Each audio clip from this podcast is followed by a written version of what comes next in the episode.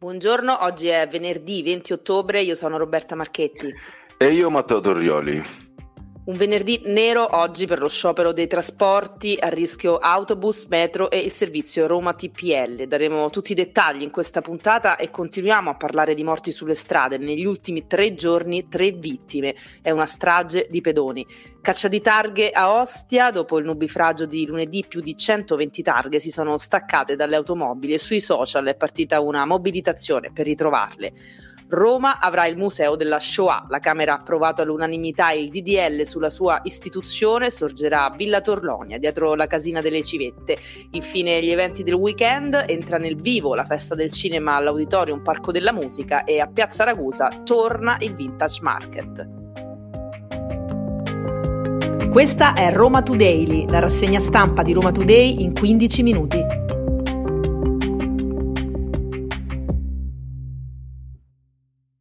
Partiamo dall'home page di Roma Today che questa mattina apre con un approfondimento sui due anni di mandato del sindaco Gualtieri, cosa ha fatto e cosa no su rifiuti e verde pubblico, un bilancio fatto dalla nostra Ginevra Nozzoli in attesa degli impianti termovalorizzatore in testa. Eh, promessa del nostro sindaco, sono mancati interventi strutturali e risolutivi per il riassetto di Ama, diversi progetti per gestire il verde della città, ma le azioni concrete sono ancora poche, quindi vi invitiamo, se siete interessati, a leggere questo approfondimento, perché no anche a divertirvi eh, con palette e voti anche, vo- anche voi per questi due anni di mandato del nostro sindaco e di sicuro andrà ad incidere sul voto eh, per Gualtieri anche la questione della ZTL perché trovate in home page la ZTL fascia verde Regione Campidoglio verso l'accordo sulla proroga. Esatto quantomeno per i diesel Euro 4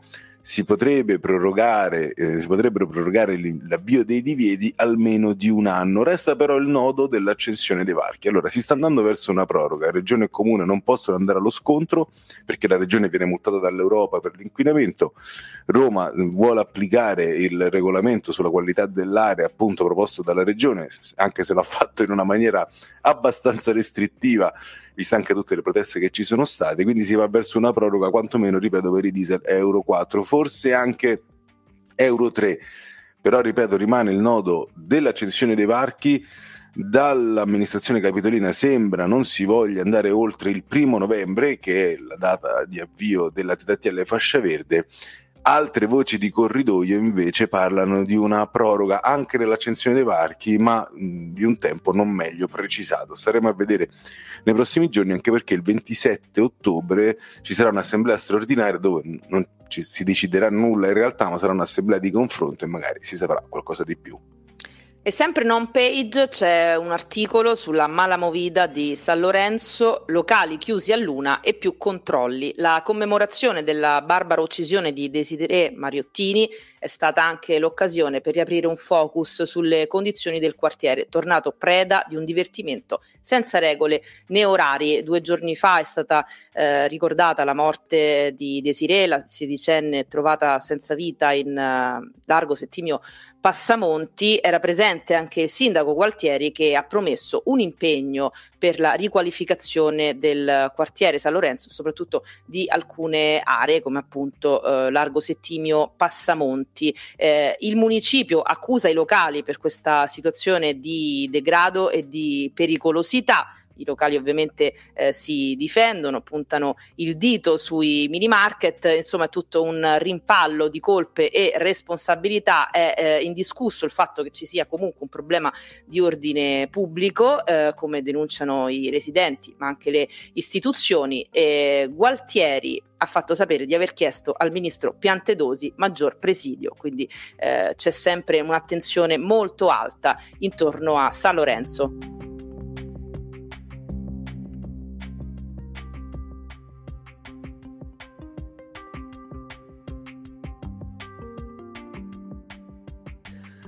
Giornata nera oggi per lo sciopero dei mezzi pubblici, diamo qualche dettaglio, la protesta interesserà le linee di ATAC e Roma TPL, il servizio sarà assicurato soltanto da inizio corso di urne fino alle 8.30 di questa mattina e riprenderà dalle 17 alle 20, saranno possibili stop invece dalle 8.30 alle ore 17 e dalle 20 fino a fine servizio diurno.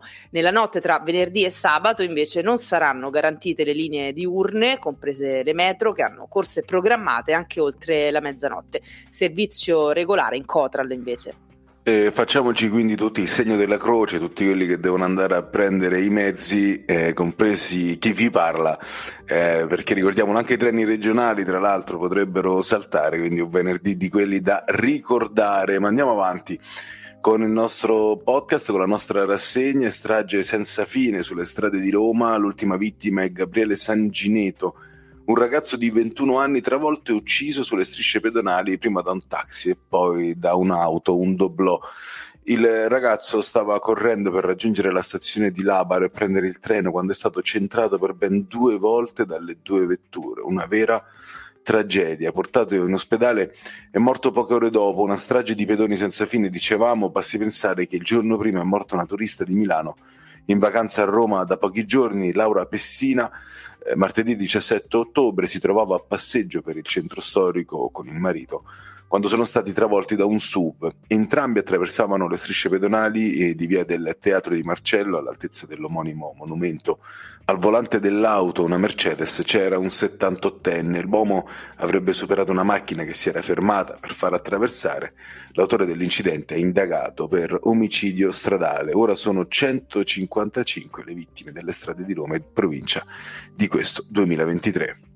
Non so chi di voi ricorda Pokémon Go, la caccia reale ai Pokémon in giro per le strade, questi Pokémon virtuali che spuntavano, una cosa partita dagli Stati Uniti e poi dilagata in tutto il mondo. A Ostia invece che i Pokémon si cercano le targhe, perché dopo il nubifragio di tre giorni fa si va eh, a caccia di targhe automobilistiche, più di 120 infatti si sono staccate dalle vetture ferme sulle strade allagate e sono andate perdute.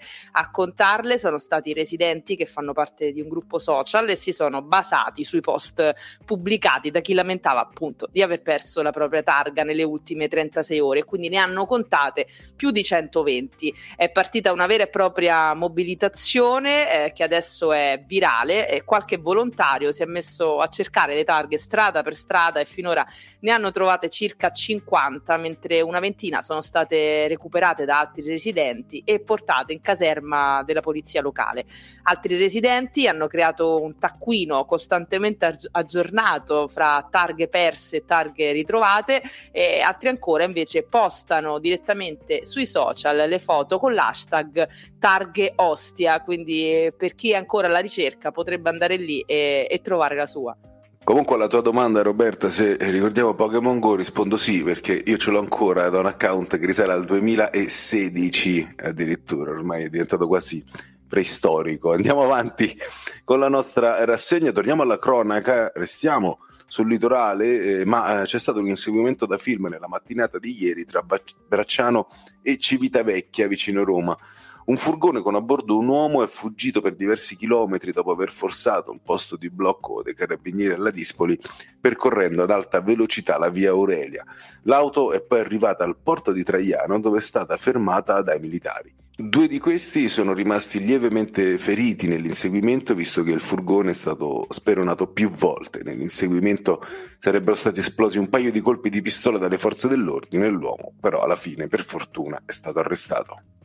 Il cimitero Flaminio è stato oggetto di alcuni atti vandalici che hanno procurato danni con ripercussioni sulla regolare fruibilità della struttura. Nella nottata di ieri sono state sradicate alcune piante presenti nell'area del Giardino dei Ricordi ed è stata danneggiata una delle fontane utilizzate dai visitatori, causando un allagamento della cappella adiacente. Lunedì scorso, invece, il personale in servizio all'interno del cimitero aveva rilevato il danneggiamento di un'altra fontana e il rovesciamento sfruttamento di alcuni contenitori per la raccolta dei rifiuti. E Ama sta formalizzando una denuncia contro ignoti presso le autorità di pubblica sicurezza. Dopo oltre vent'anni di attesa, Roma avrà finalmente il Museo della Shoah.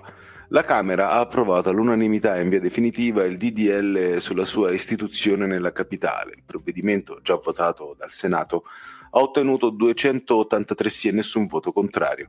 Secondo il progetto degli architetti Luca Zevi e Giorgio Tamburini, il museo, che anche per un valore simbolico sorgerà nel comprensorio di Villa Torlonia dietro la casina delle civette, avrà la forma di una scatola nera in cui i mattoni riporteranno i nomi di tutti i deportati romani, mentre sui muri di contenimento in cemento armato verranno ricordate le vittime delle altre regioni d'Italia.